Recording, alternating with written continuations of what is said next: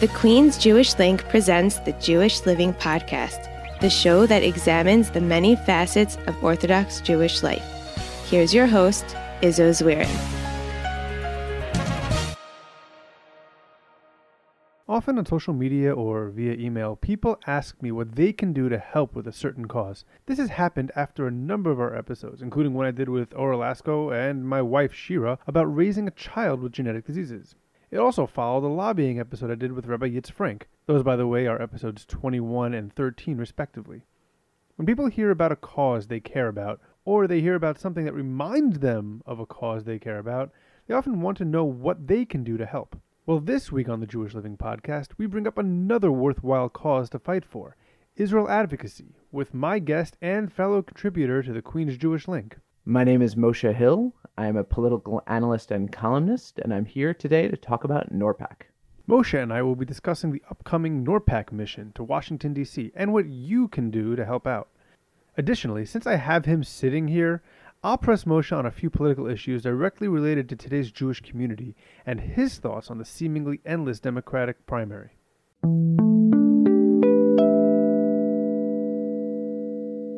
Moshe, thank you so much for joining me today. Thanks for having me. Yeah, tell me a little bit about yourself, how you became politically active. Well, I became politically active uh, probably around six or seven years ago. Um, I started getting into politics, didn't really think about it um, until then. So I think that what I always like to tell people, uh, you know, when I talk to people in high school or, or college, I say, you know what, I didn't get into this until I was in my late 20s. So I got, uh, I was just listening and learning and getting more involved and everything. And uh, around two years ago, I uh, actually, NORPAC is the thing that got me politically active. I moved to West Hempstead. I started going to NORPAC, uh, which I heard about for years but never uh, participated in my second year at NORPAC, I met somebody on the trip that said he just met the congressional candidate for our district. So I volunteered for that campaign. I started writing for, for that campaign website.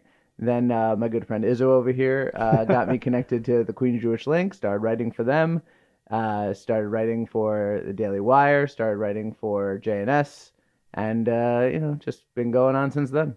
All right, so we're going to get into a little bit of your other political leanings later on in the interview. But I want to focus the first part on this on NORPAC. So first of all, what is NORPAC? What does it stand for? Because people don't know that it's an acronym. What does it stand for?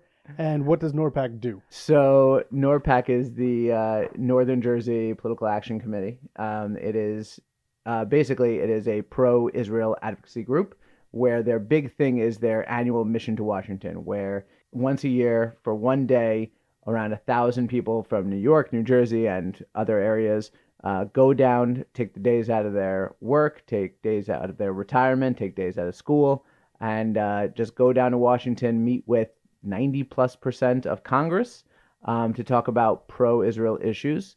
Uh, they push bills, they push um, particular pieces of legislation. They push for support for the president's agenda, whoever the president might be. And it is a bipartisan uh, group. They meet with anyone who will meet with them, and they will be happy to take a meeting with any member of Congress. We just want to be able to talk about the things that matter to us. As American Jews, as Americans, we care about Israel. And uh, we are there as Americans, we are there as volunteers, and that's what we do once a year. So you said ninety percent. The other ten percent are those people that don't want to take meetings, or are those other reasons why you might not meet with them? Sometimes they are people who just say, you know, we don't want to take a meeting. Sometimes people say, uh, we really can't. We don't have time.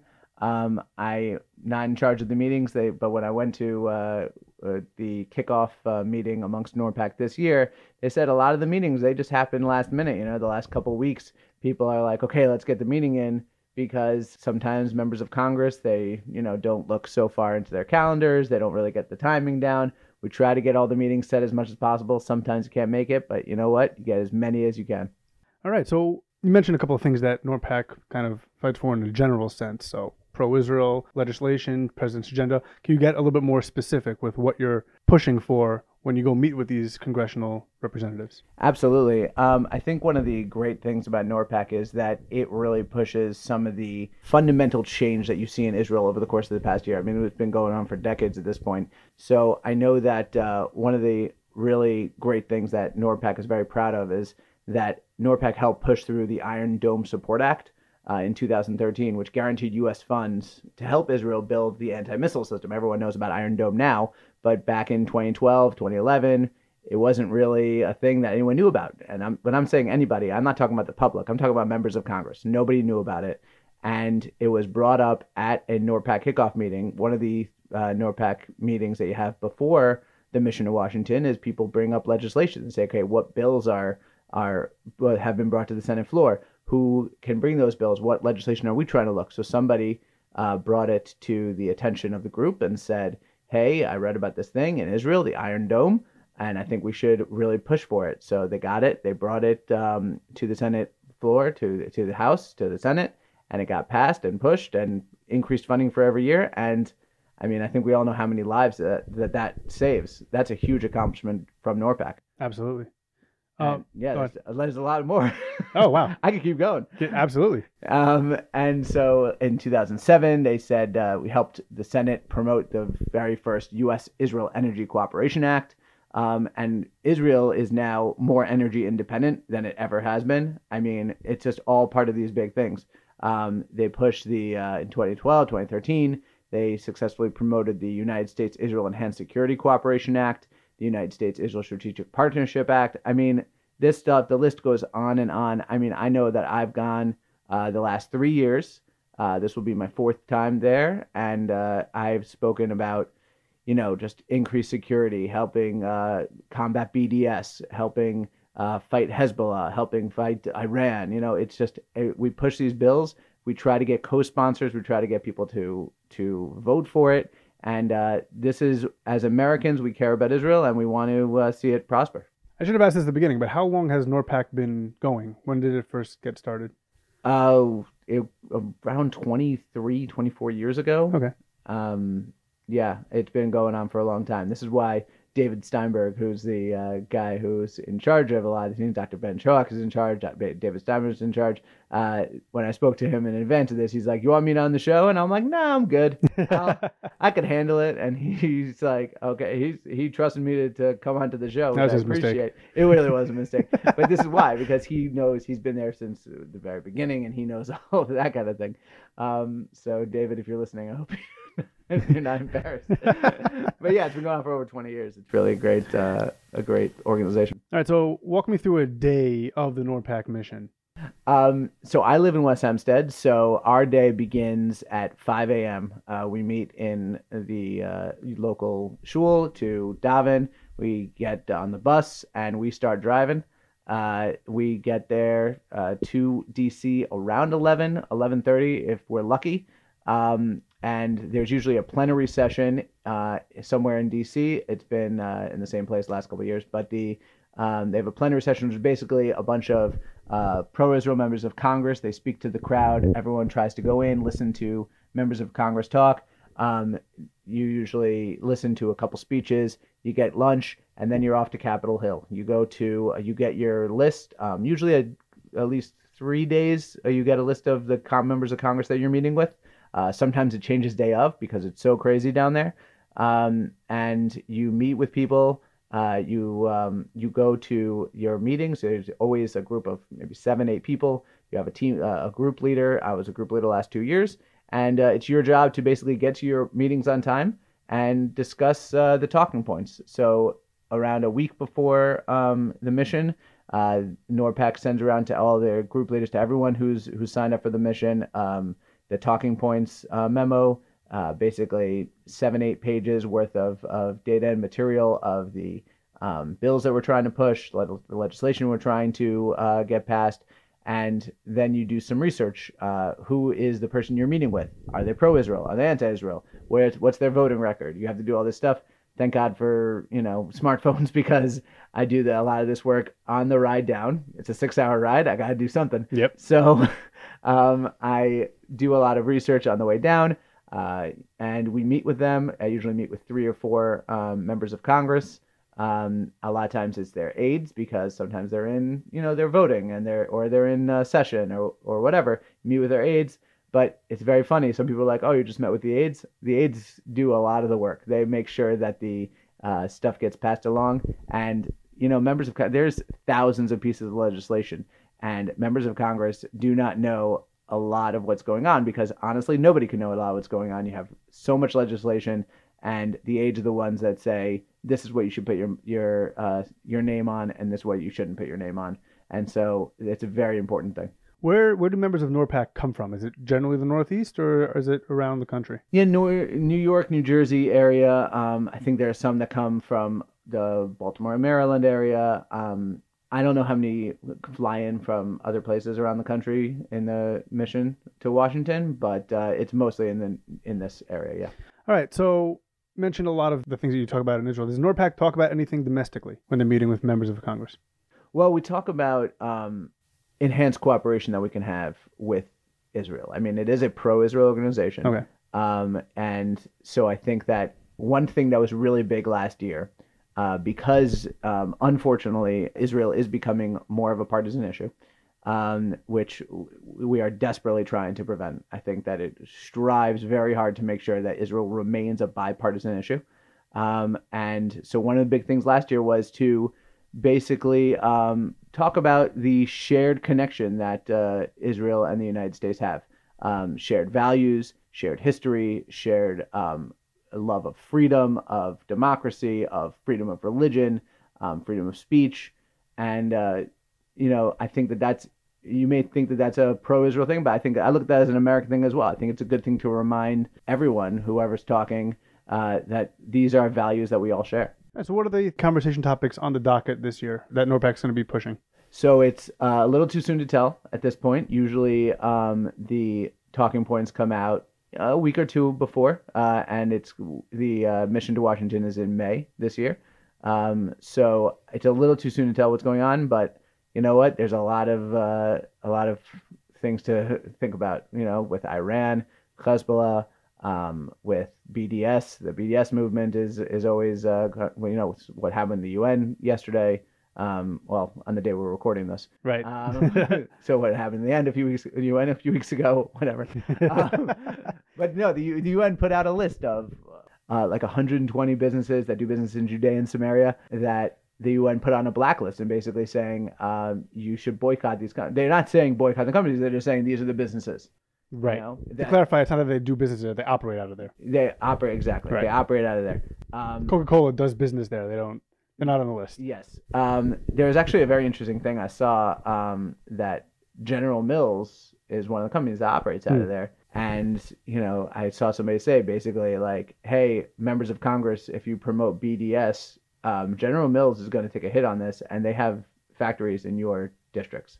And, like, or they have, you know, like, that's one example. But, like, these aren't Israeli companies, a lot of them. A lot of them are international companies. General Mills is just an example, but, like, there's a lot of international companies that operate in Judea and Samaria because it's a literally like it's the middle of a huge economic hub. I mean, Israel is one of the strongest economies in the world, and you know you have really great people over there. You want to build a successful brand in that part of the world. You do it in a place where it's safe and secure, and and you know a good place for your employees to to live. And I don't think companies should be punished for that. So, and that could be on the docket this year, but you know we'll find out. Well, that's one of the things about the BDS movement that I've seen. They don't really have an, an exact definition of who they're boycotting. They're- they're- a couple of years ago, they put things on Sabra, things which are no longer owned by even Jewish people anymore. It's owned by Yeah. Pepsi. I know, so it doesn't seem like they're just saying, "Oh, this looks Israeli-ish. I know. Let's do. Let's, let's put something on that." I mean, listen, if they want to um, knock the uh, everything that came out of Israel, they will be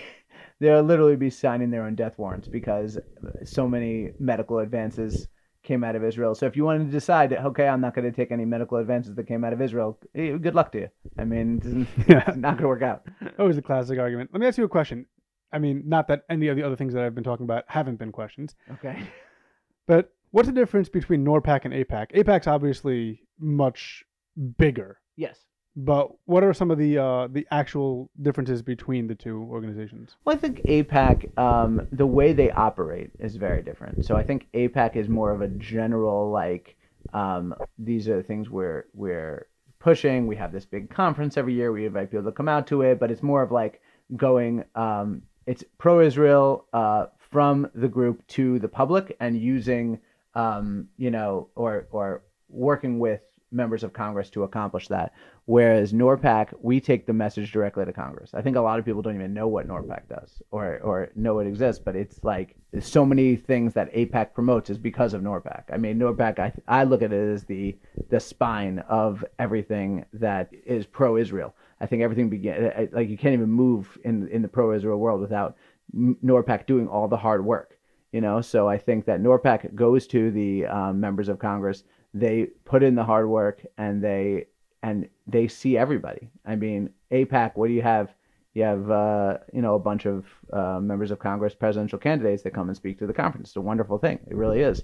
Um, but I think that when you have a thousand people come down from the New York, New Jersey area, going to members of Congress and they see that. I think that members of Congress see that people are taking time out of their lives to push for something that they believe in.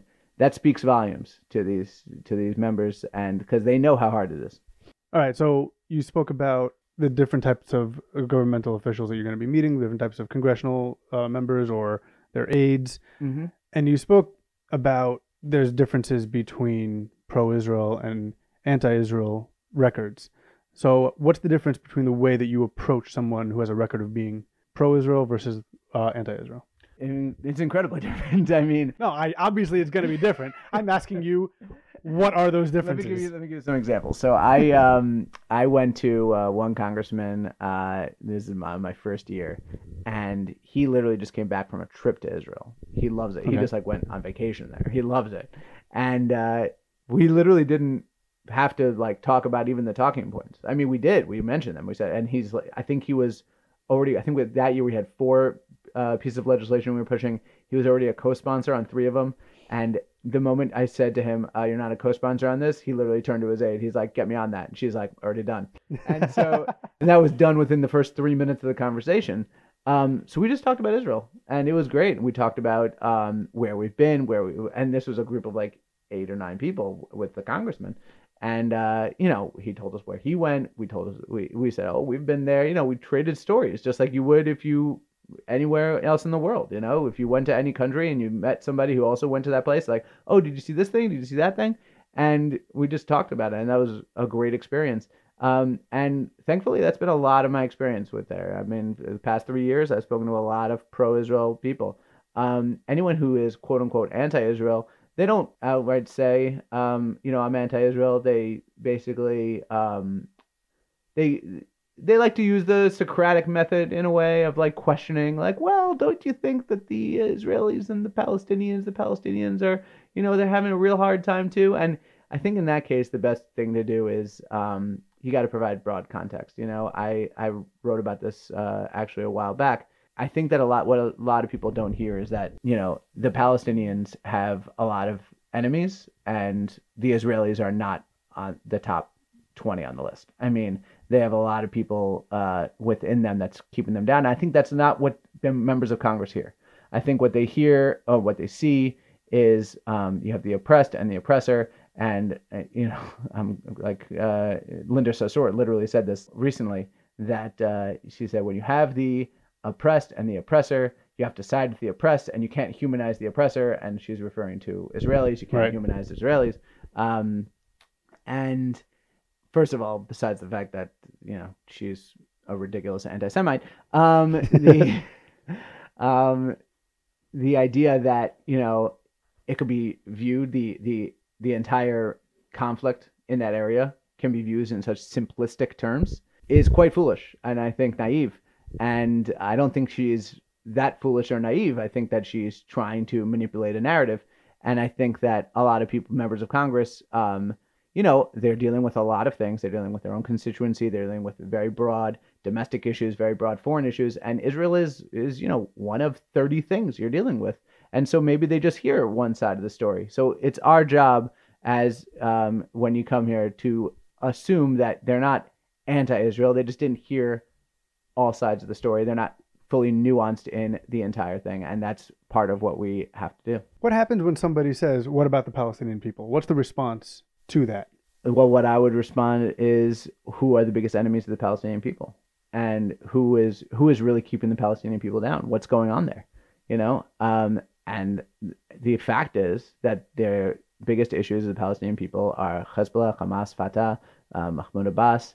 Um, you know, everyone who's trying to turn the those people into political pawns in order to defeat the Israelis, lying to them and saying, "No, no, no, don't worry. One day, you know, you'll be going back to that house that your great grandfather had um, back in what is now, you know, a city of 300,000 people on the other side of the country, um, which used to be swampland. But you don't worry, you're going to go back to that. And they're lying to their people. They've been keeping them in refugee camps for generations, which is unheard of in human history. Um, and that is, I think, number one, you have to push that idea that the Israeli people, that the Israeli government are not the enemies of the Palestinian people. Uh, I think it's Dennis Prager says this all the time. If uh, the Israelis put down their guns tomorrow, there would be no Israel tomorrow. And if the Palestinians put down their guns tomorrow, there would be peace in the area. I think Israelis just want peace. And I think you got to really make sure that members of Congress understand that. If I'm not mistaken, I think uh, Golda Meir coined kind of that idea. Was it? And uh, yeah, I Well, think Go, well Golda Meir said, uh, you know, they Oh. there will never be uh, peace as long as they hate their children. They hate us more than they love their children. that's right. That's her. That's what it yeah, is. you're right. yeah, I'm trying to remember who coined that phrase. I don't think it was. Dennis Prager. I don't think it was Dennis Prager, but he could parrot it. It's totally. All right. It's totally copyable. Well, if I'm I wrong, if I I'm heard it from wrong, my apologies to Dennis Prager. Yeah, I'm sure he listens to this podcast. That's right. Yeah. Listen to this episode. So somebody wants somebody listening to this episode, or somebody's not listening to this episode, who wants to get involved with NORPAC. What what are the steps? Well, it's very easy actually. You go to norpac.net, you sign up. Um, you basically uh, you go to norpac.net, you sign up, you tell them you you go to the mission to Washington is the big thing. This is, you know, I think 99% of the people who are volunteer for NORPAC volunteer on one day a year, and it's all volunteers. Everything. I think I don't even know how many paid employees they have. Not too many. Um, and but it's all volunteers. It's people put in their time, and these are regular people with jobs, and they take time out of their um, lives to do it. So uh, what you do is you go to norpac.net, you sign up. Right now, uh, until March 15th, they have their early bird pricing. The pricing covers the cost of transportation um, down. You know, you got to take a, a bus. It, it costs. You have to do food. Um, once again, this is all volunteer stuff. So um, you sign up. You tell them, um, you know, where you're from, what neighborhood you're part of. I am like most mid-sized to large Jewish communities have a, a bus already going, so they'll um, they'll tell you where the bus is if you need to. I know that uh, you know in Long Island, some people drive out to West Hempstead and drive from like Bellmore, Merrick, or something like that, um, and they come and join our bus. So you take the bus down, and uh, you know you meet up with a group leader. A group leader will tell you what to do. If you don't want to talk, by the way, you don't have to talk. You could just just being there helps. Right. You don't you do not have to talk to anyone. You could just sit there and just listen. And by the way, I think it's a great thing to do with parents and kids. Um, I think that a parent going with a teenager, I think the minimum age is is 12 or 13. Um, and until 18, you have to have, be with a parent. O- over 18, you can go by yourself.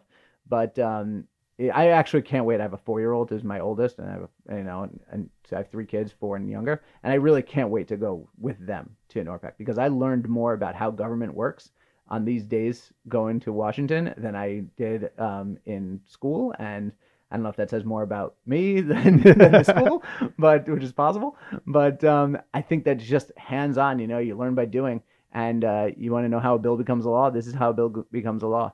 And uh, so you sign up, you uh, volunteer to go. Um, you know, take a day off from from work, take a day out of your retirement, and take a day like bond with your kids. Also, you know, you got teenagers, go with them. This is important stuff. You know, walk the walk. Before we move on to some other topics, anything else do you think is important for us to know about NORPAC?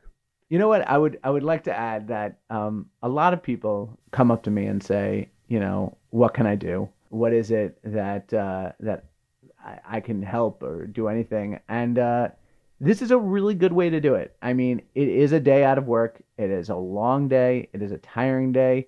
You will feel amazing at the end of it. And I just want to tell everyone who is even thinking about doing this kind of thing you know, there's a million reasons not to do something. Oh, I got work, I got my kids, I got, you know, um, all these responsibilities and everything like that. Yes, that's all true. None of that's going away. It'll be there. on the day after NORPAC. It'll be there the day before NORPAC. Take a day, get do something. You'll feel amazing, and you'll be doing good. Good. All right. So let's move on to some other things. Now, I- I'm going to preface this by saying that this second half of the interview, this is not a reflection of NORPAC. No, it's not. This is a separate part, and uh, whatever is said from this point on is is Moshe Hill talking yes, on behalf of Moshe Hill, I'm have a, not on behalf of NORPAC. NORPEC is a bipartisan organization that works with every member of Congress. Moshe Hill is a Is a partisan hack. No. accurate. Um, no, I am a I am a conservative. Um, I am biased towards the right side of the political aisle, and uh, my, I do not let my opinion uh, be hidden. All right. So on that note, Okay. anybody who wants could probably find your articles online. You've written for the Queens Jewish Link, the New Jersey Jewish Link. You've written for uh, Daily Wire. You have your own blog. You're active on social media. They Mhm. could find what you what you talk about. Yes. And I've I've read a lot of what you say. We write for the same paper. Yes, we do, and thank you for that connection. Yeah, you're welcome. Uh, I, I do like to say that I kind of made Moshe Hill. You do like to say that. I do like to say it. I don't know if it's accurate, but I like to say it. I guess on the Mount Rushmore of people who made me, you may get second tier. All right, I'll take that. Uh, the top eight. There you go. Awesome. but I don't want to focus on a lot of the things that you write about because people could find those things. I want to focus on some of the political things that go on a little bit more behind the scenes that focus more specifically on the Jewish community. Okay. All right. So we just spoke about NORPAC for a while. Mhm. I want to talk about some more domestic things. Sure. All right. Let's start with this. A few weeks ago on my show, I had on Assemblyman Daniel Rosenthal. Oh yeah. All right, from the from, from the uh, district where actually our paper is is, is uh, based, Mm-hmm. and he brought up the point of you know, why it's important for Jews to register as Democrats, Yes. and they're voting in primaries. They're vo- a lot, oftentimes in a lot of the districts that Jews live in. There's no Republican opposition Mhm. on the on the ballot. There's no Republic. There, there, if there is, there's no chance that the Republican's going to win. It's basically been decided that the D is going to win. So his point was basically As Nancy Pelosi said, a glass of water with a D next to his name would win in some of these districts. That's right. Referring to Alexandria Ocasio-Cortez That's right. district.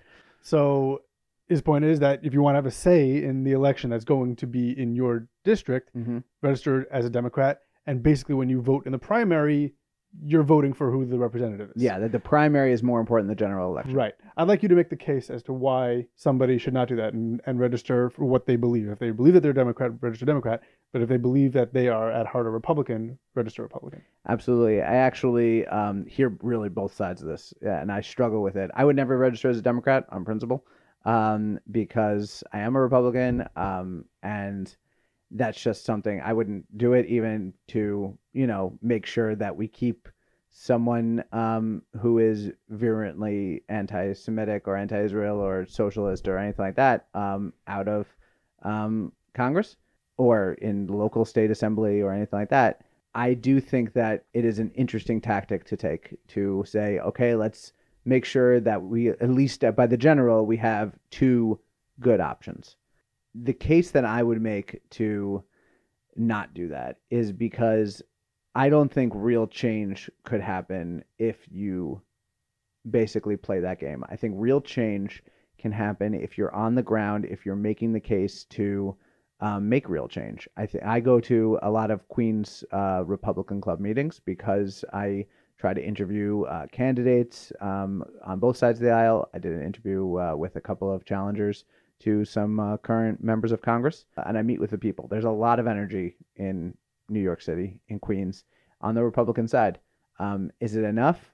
I don't know. Queens, there you have D plus 29 districts. I mean, that means they're blowing them out of the water. But you get a D29 plus 29 district in 2020. Maybe by 2022, it's down to 20, D plus 20. Then maybe by 2024, it's D plus 10, and so on. I think that you got to make the change.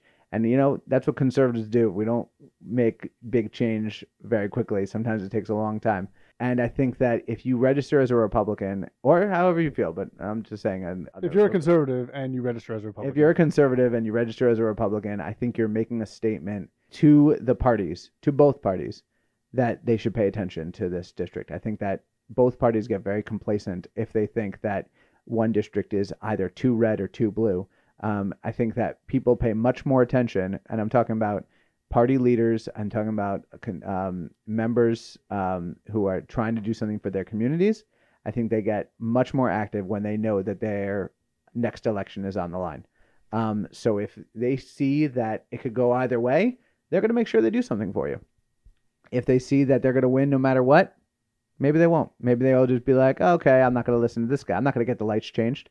Um, you know, the street lights changed because I'm not going to work hard for that because what's the difference? You know, I'm not going to make sure the road, road is paved because what's the difference? I'm going to win election anyway. But if your seat is up, they're going to get that road road right. paved, and that's a big deal. My argument has always been a little bit different. Now, I, I'm I'm talking to you as a little bit of a hypocrite. I'm not registered for the party that I most affiliate with. Okay. But the argument that I would have always made was there's always a question of why should I vote? Does my vote really matter? yeah. And like, oh come on, if I don't vote, is is is that am I am I the swing vote? That's the same type of thing with with a registration. Am I the swing? Oh, if I register as the party that's in the minority in the in the in the far minority, is that going to matter? Mm-hmm. The answer is no. But if you say that and he says that and she says that and all these people say the same thing, then there's not going to be a real change. Same thing yeah. with same thing with registration. Same thing with voting. Yes, absolutely. It's so funny because I remember like joking around when I was younger. Like I said, I didn't get into this until I was in my twenties, late twenties, and um, you know when I was in high school and whatever, and we were st- first starting to like register and vote and do all this kind of things. Um, I said like yeah, what's the big deal? Like if I don't vote, and like, well, if you say that and you say that and you say that, I'm like, well, no one else is saying that. I'm just saying that. You know, like I'm not speaking for anyone else. But it is true. I think there is a certain aspect of that. There is a certain complacency that people have. You know, um, we talk all the time about you know Donald Trump won the electoral college but lost the popular vote because, and I talk about this a lot of times that you know there's probably he lost by what three million votes yeah, a little, you, you little, think, little under three million. You think in between New York and California and New Jersey and all these big, uh, huge blue states, um, there aren't, you know, a number of people. I'm not going to guess how many people, but how many people are just like, my vote doesn't matter. What's the difference? So I'm not going to go vote. And they would have voted for him, and he probably would have lost the state anyway. I'm not saying he would have won the state, but he may have gotten close in the popular vote. He may have even won the popular vote. And now there's a lot of states going around saying, well, we're just going to um, give our electoral votes to whoever wins the popular vote. And I joked around today. Um, if you look at those states, they're all blue states, every one of them. So that means there's a chance that Donald Trump wins 50 states if he wins the popular vote. Right. So, you know, if you're in New York, I think he lost by one and a half million in New York or two two million, a wide margin, 100. Right. percent Maybe he would have lost by a million and then and then but you the can lead, say the same thing in, yeah, in, the, in, the, in the very red states in, in Texas and Mississippi and Louisiana like the very the, yeah. the, more red states you could say the same thing that the, the voter turnout for the blue side isn't as strong. But I, I, think I think that if you change the electoral college it changes the complete it completely changes the dynamic oh it, it, completely destroys it, it destroys the fabric of the country. The fabric of the country is is the United States of America. I mean every single state has a say. And if you take away the electoral college you basically take away 43 states st- say in what is going on, you know, and I think that that's would really ha- tragically harm the United States. All right, so I want to get your take on the orthodox perspective on conservatism versus libertarianism.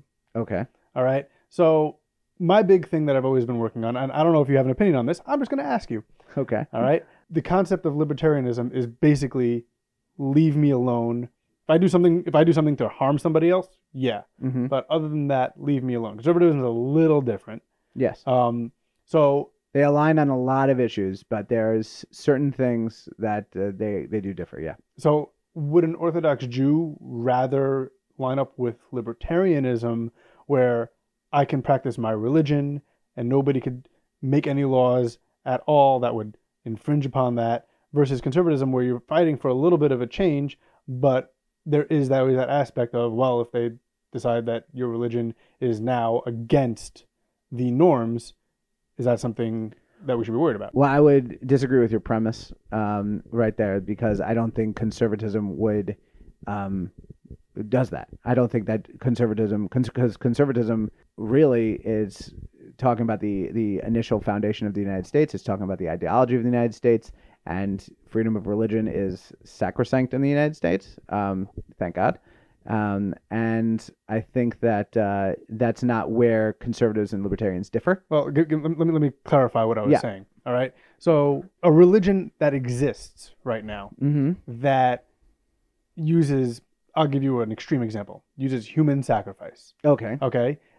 The American government would not allow that No, because I don't think libertarians would fight for that either. I, I agree with you. Because it's I agree with you. I'm, I'm giving you an extreme example. Well, it's okay. murder. I think Right. even So- libertarians think murder is I, wrong. I, I'm agreeing with you. Let me, let me let me give you the, the example. Okay. Yeah. So we would all say that that even though we have this freedom of religion, but but human sacrifice goes too far to that, so that this would not fall under freedom of religion because it harms other people. sure. All right. Let's say it comes out long the way down the road that something like bris milah, circumcision, that is actually harmful to the baby, Mm-hmm. uh, and you you can't do it. Medicine comes out says you're not allowed to do it. Okay. Okay. All right. According to the conservative theory, then Mm-hmm. on that, they might be more likely to back a ban on something like that, whereas a libertarianism might not. Um, I don't really see that. I I hear what you're saying. I think that because that's more of a social issue than a political issue. I think where in terms of social issues, I think many conservatives line up much closer to libertarians. Um, but you're saying like the some conservatives that you know are against uh, certain social issues that uh, libertarians are just haven't cared about. You know, certain drug issues and marriage issues and that kind of stuff. But I don't see that's where the divergence is. Okay, so where where do you see the divergence? I see the divergence in um, basically. I would say that uh, the most extreme libertarians are so um, leave me alone that they, you know, don't care about like abortion, for example. Like they they're like everyone's got a right to choose. What's the difference? You know that kind of thing. Whereas um, conservatives, all- many conservatives, um, I wouldn't say all conservatives, 'cause there are some conservatives who who fall under this um, umbrella as well. But many conservatives are pro-life um, because they view it from the ver- from the viewpoint of um, the baby. You know, they don't look at it from the viewpoint of the woman. They view from the viewpoint of the baby, and the baby is a person, so you know um, you can't kill it. Um, whereas libertarians, you know, really um, would say, "What's the difference?" No, they wouldn't be that cold, but they, um, they they they would basically say like, you know, it's it's her thing. She has the right to to what she wants. kind of my body, my choice type of thing. Yeah, that kind of thing. You know, and that's that's basically I don't want the government anywhere. Right. Libertarians are also much more uh, isolationist um, in in, In foreign general, policy. In foreign policy, they say, you know what, we we shouldn't be involved in any foreign wars or that kind of thing. So they'd be less likely to have the U.S. give money to Israel. Yes, I think actually Rand Paul was Rand Paul was the only Republican who did not vote for Marco Rubio's Bill S1, which was the first bill that the 116th Cong- uh, Senate um, brought up um, that passed 77 to 23. Um, Rand Paul was the only Republican that voted against it because it included aid to Israel. He is. Uh, But historically, he's voted he's- against he's aid always, to everybody. He always votes against aid. It's, so I didn't view him as as doing something anti-Semitic because he has a long track record of voting against any aid any anywhere. aid anywhere. Yeah. Um, that's just the way he is. 22 Democrats or 21 Democrats and one independent, Bernie Sanders, uh, voted against it as well because it contained a portion uh, to combat BDS. Um, so they and uh, so they didn't vote for that bill as well. It still passed 20, 77-23, and it has not been brought up for a vote in the House, which is something that I know has been brought up in NORPAC last year, and will probably be brought up again this year because it still hasn't been brought up for a vote in the House that is uh, something that libertarians really um, are more isolationist than conservatives. I think conservatives realize that, um, you know, if you don't do something about foreign enemies now, you're going to have a 9 11, you're going to have a Pearl Harbor. Um, whereas libertarians are like, no, don't bother them, they won't bother us, and we'll be all right. kind of a Monroe Doctrine type of a thing. Sure. Yeah. um, more close to home. hmm N- now, time of recording, it's been about a month and a half since the last major anti-Semitic attack hmm um, here. It seems like it's been a lot longer than it has. It's only been Yeah. About six weeks at the time of recording. Well, that's because we've already had World War Three and that ended, and Tr- Trump's been impeached and that ended, and it, it, there's been a lot of news uh, Right. in the last month. It's been a crazy 2020 I, want, so I wanted far. to I wanted to get your opinion on kind of the political football that has become the Jewish community. What I've noticed is that when something happens in our community, politicians like to use us as a political football to bash their their opposition. hmm And I don't think that's really all that beneficial to us. It just seems And I don't think it's unique to the Jewish community either. I think Okay. that if something happens in the black community that's big and makes national news, everyone's going to bash each other. If something happens with guns, everyone's going to bash each other. I think that the Jewish community is is one of many political footballs that likes to be used, um, which is unfortunate for literally everybody. But that's that's the name of the game in that sense. Um, I don't like it when it happens to the Jewish community. I don't think that it's appropriate for um, you know, the mayor of New York City or the governor of New York State to blame Washington D.C., the president, on something that's happening in their own city. At the same Um, time, I don't think it's right for the president to be blaming the governor of New York State or the mayor of New York City. They, these aren't the people that yes, are that are carrying out these acts. yes, exactly. It's happening under their watch, but it's also happening. It's happening under all of these people's watches. Yes, and I think that most policies need to you need to start local and then work your way out outwards. I would not say that people getting randomly punched in the street uh, of Brooklyn is a federal issue.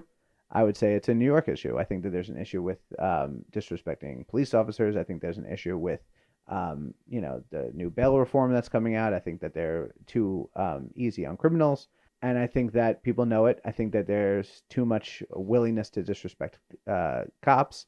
I think that people know it, and you know that's just going to lead go down a dark path. I think that one of the most ridiculous things I ever read on Twitter, at least, which is a place that's a, a cesspool of ridiculous things, um, is after the Jersey City shooting, Bill de Blasio wrote a tweet that basically said something like, um, anti Semitism has come to our doorstep. Yeah, And I'm like, uh, hey, buddy, you're the mayor of New York City, and Hasidim are getting punched in the face randomly on your street for the past 18 months. Um, so, like, what? Like- it's not, it's not. It's not even. I honestly don't think that's the most egregious thing that he said. That's the most. That's the most blind thing that he said. Not realizing that this has been a problem for years. The, the problem in New York City preceded him. I would not give him so much credit to not know that he didn't know that. I think that Oh no, I yeah. I would say that he was fully aware of the problem. He just saw that he was able to make a point, and so to basically he he just willingly ignored the problem instead of I mean, he also said that it was that anti-Semitism is, is a strictly right-wing yes, yeah. issue. And the New York Times said that they they don't report on anti-Semitism because they cannot ascribe it to a right wing group. I mean, if it's not right wing, it doesn't exist, and that I think is ridiculous. I think we should we should condemn it if it's on the right. We should condemn it if it's on the left. We should condemn it if it's in the center. I think we should condemn it if it's above, below, anywhere. Yeah, it's it's also weird that the place in America where the most anti-Semitic attacks happen is in New York City. Well, it's the place with the most Jews, Uh, also. yeah, it is- that is true. But it's also the place that Hillary Clinton won by, uh, I think it was 89 11. So it's not like this is a hotbed of, of right wing of right- activity. yeah. yeah. Let me shift a little bit.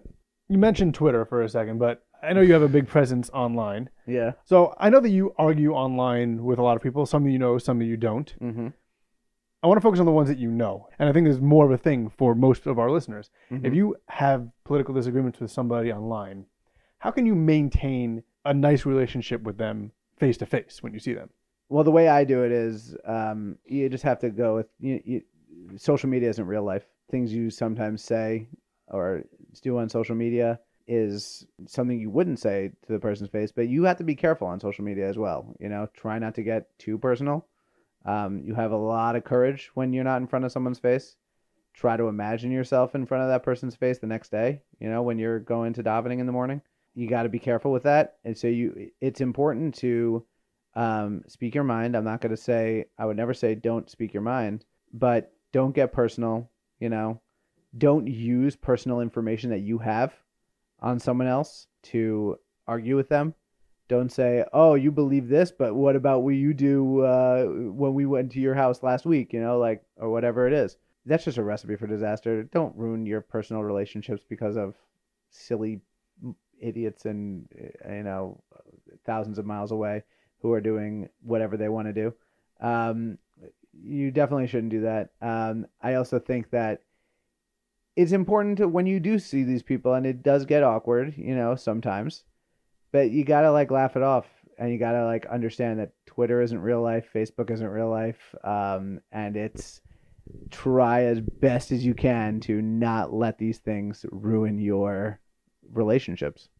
If someone feels passionate about issues that maybe we discussed today, maybe that they disagree with you on, whatever, if somebody feels passionate, what are some practical things that they can do? Um, well, there's a lot you can do. Um, Obviously, you can join NORPAC. You can, yes, exactly. You can join NORPAC.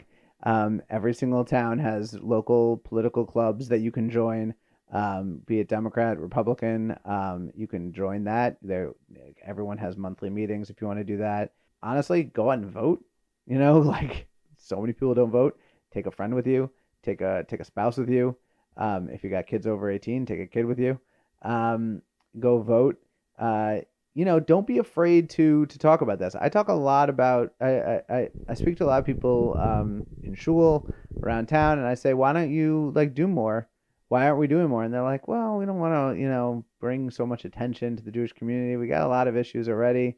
You know, we already got to pay for guards outside of our uh, outside of our shul because of somebody um, in California or somebody in Pittsburgh. You know, I don't want to give anyone an excuse to come at me. I don't want to. I, I don't think we should live in fear. I don't think people should should silence themselves because they're afraid of repercussions. I think that you really should, you know, be strong about this. I think that a good example of this is uh, right now we have the World Zionist Congress. Right. Oh, yeah, I didn't even talk about that. Um, but you know, we can talk, have a whole nother podcast about that. Exactly. I Yeah. actually plan on it. Okay. With me? Nope. Uh, good. You- there's more- There are more qualified people than me. Um, well, maybe that's not true. No, I'm kidding. I'm kidding. Of course, that's true. Um, but the, but uh, you know, that's a big thing as well. Like the World Zionist Congress, you you can you can do some research on that. You vote. I, as I, I've said this to to a couple of. I speak sometimes to high schools. I actually spoke to high school recently, and what I said was, um, I didn't go to school to college as a journalism major or take advanced writing courses. I wasn't an English major like some people. Yeah. Uh, Who are those people that become English majors? um, I didn't take public speaking courses or anything like that, but I learned to write by reading. I learned to speak by listening, and you could do the same thing. I'm not saying you gotta, you know, write for your local newspaper or, um, you know, go to uh, every meeting, but do just something. You know, um, there's teach um, uh, New York State is or wherever you're listening. There's you, probably a teach program um, in that you know you can volunteer for that. That they're always looking for people. Um, you can always uh, do NORPAC, of course. You should definitely do NORPAC. You should vote in the local elections, and not yeah, not just when you know the president's on the ballot. You got local the things that that are local that affects you more than the, who the president is. The is. more local the election, the more it's going to affect you. Absolutely. I mean, your road is not going to get paved if uh, Bernie Sanders or Donald Trump are in the White House. It that's not going to fix the pothole outside your house. It's not. And by the way, the pothole outside your house is a lot of times more important than uh, a lot more things in in the country. And it's it's a harsh reality that you know, but you got to get to work, you know. And if that pothole knocks out your transmission, you're really having a problem. So you got to make sure that uh, you vote in these local elections and you stay active. So we're running out a little bit out of time. I'm going to give you a couple of rapid fire questions. All right. All right. I'm actually going to flip a little, a couple of them on you. Hold All on. right. Let me answer before you ask. Um, my favorite color is blue. My favorite food is what? No, no, that's Keep not what it going. is. I'm not gonna stop you. What is your favorite food? I do like chicken. Uh, I've, I've heard. Okay. Here we go. I'm going to flip, uh, flip a couple of things on you. okay. Least dangerous Democrat still in the election for America's future and for Israel's future. Um, it, I'm. It's a toss up between Mike Bloomberg and Amy Klobuchar. All right. Hopefully, by the time this airs, they will still be in the race. it's a good question. All right. So you're a conservative. hmm Best place for conservatives to hear the liberal opposing point of view. Ooh, It depends how deep you want to get in. Let's give me give me a, uh, Hey, a New York Times, mainstream media and then maybe a podcast. New York Times, Washington Post, uh, you know, CNN. Those are straight up liberal points of views. Um, you know, I like uh, the Press Box is a good podcast. Um, you know, I think you uh, Pod Save America. I yeah, I know you listen to them. I, I can't listen to them anymore. um, I like the Press Box. That's a good one. All right. Uh, last one. Not going to be flipping on this one, but um, this actually comes from a mutual friend of ours and friend of the show, uh, Simicone, Don Zemmer. Don Zemmer. Oh my gosh. The Don Zemmer. He asks, "What are some specific policies you'd like to see, or actions that we local Jews can take to fight or prevent anti-Semitic attacks?" Um, cops, cops, cops. I mean, you got to help the police. You got to support the police. Um, I think that that is the number one thing you got to do because they are they put themselves on the front line um, to make sure that you are safe. Um, another thing is guns. You got to be able to protect yourself. Um, you Second Amendment rights are incredibly important. The Second Amendment is practically non-existent in the state of New York, um, especially in the city of New York. I actually just heard a, a talk last night about a guy who is a, a NRA um, instructor and a, a Second Amendment uh, activist, and he applied to get um, a carry license in um, New York, in New York City. It took him a year. Um, he had to go to like One Police Plaza a bunch of times. He had to provide affidavits. He had to get fingerprinted. He had to get background checked. He had to provide. He had no criminal history except for one speeding ticket. He had to provide like his entire DMV record. It's just a crazy amount of time and money and expense. And you know what? It, you can't uh, protect yourself that way. Um, if there's going to be a school shooting, no, it's illegal for anyone in the for any teacher to have a gun. I think that's legislation that passed last year in in New York State um, that no teacher can have a gun. I don't think that it is responsible for a school to say, you know what, you were, and this isn't just for for you know Jewish schools. I think this is for non-Jewish schools too. If you're trained, if you're responsible, if you're able to do it, and you keep the gun safe, obviously, um, I don't see there's any reason why teachers uh, wouldn't be able to carry in case something happens. It's an unfortunate reality of the world that we live in. Um, but I would say that that's something that's important. So, um, you know, keep people safe, cops and guns. All right. Where can people find you, Moshe Hill? Uh, you can find me on Facebook at A Hill with a View. Um, you can find me on my website, ahillwithaview.com. Um, you can find me on Twitter at the Mohill. Um, you can find me uh, on Instagram at InstaHill with a View. Um, I'm seeing a pattern. there's a lot of yes. My so I go by a hill with a view um, because I last name is Hill and I do have a view on things. So Ah, uh, I've noticed based on this conversation. Yes, indeed, I do. Um, Facebook is really where I spend most of my time, even though I get made fun of by uh, teenagers because nobody's on Facebook under the age of 30, I think. It's so, probable. so, I'm going to have to up my game. Um, but yeah. And what about your work, your writing? Uh, I oh, you can find me at uh, the Queens Jewish Link. I have a weekly column. Um, I have uh, submissions in JNS.org, Jewish News Syndicate, the Daily Wire. That's Ben Shapiro's website. Name drop. Um, and uh, yeah, Daily Wire, uh, Jewish Link from New Jersey, and uh, you know I think a lot of my stuff gets syndicated all around, especially the JNS stuff. Um, so I've been I've found myself in random places. So. Um, and one more time for NORPAC. So n- for NORPAC, you can go to norpac.net to sign up. Please join us uh, in the Mission to Washington 2020 on Tuesday, May 19th, 2020. The early bird rates right now are $150 for adults, $100 for students or young professionals under 30 years old. I just missed it out by a few years.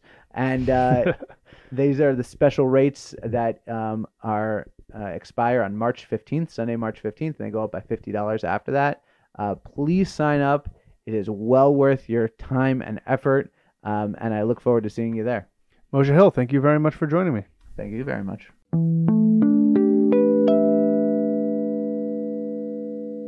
My thanks to Moshe Hill for joining me today. I just want to riff off of something Moshe said that didn't quite fit in during the conversation. As you heard, he didn't break into politics until his late 20s. I didn't start a podcast until my early 30s. It's never too late to start a passion project, or even to change careers if that's your thing. The more you're consistent with it and the more time and energy you put in, the more likely you are to succeed. As I've mentioned before, thank you to all those who keep listening week after week, those who share this show with others, and those who have left a review of the show. I'm astonished how this podcast has grown each week, and I just want to reiterate my appreciation to all of you. If you plan on going to the NORPAC mission to Washington this year, I wish much hatzlacha to you, and to everyone, as always, kol. The Jewish Living Podcast is produced by Swirly Pikus. Our theme song is The Band by Abie Rotenberg from Journeys 4. You can email the show at jewishlivingpodcast at gmail.com. You can also find us on Twitter at Jewish underscore living. The Jewish Living Podcast is recorded in conjunction with the Queens Jewish Link.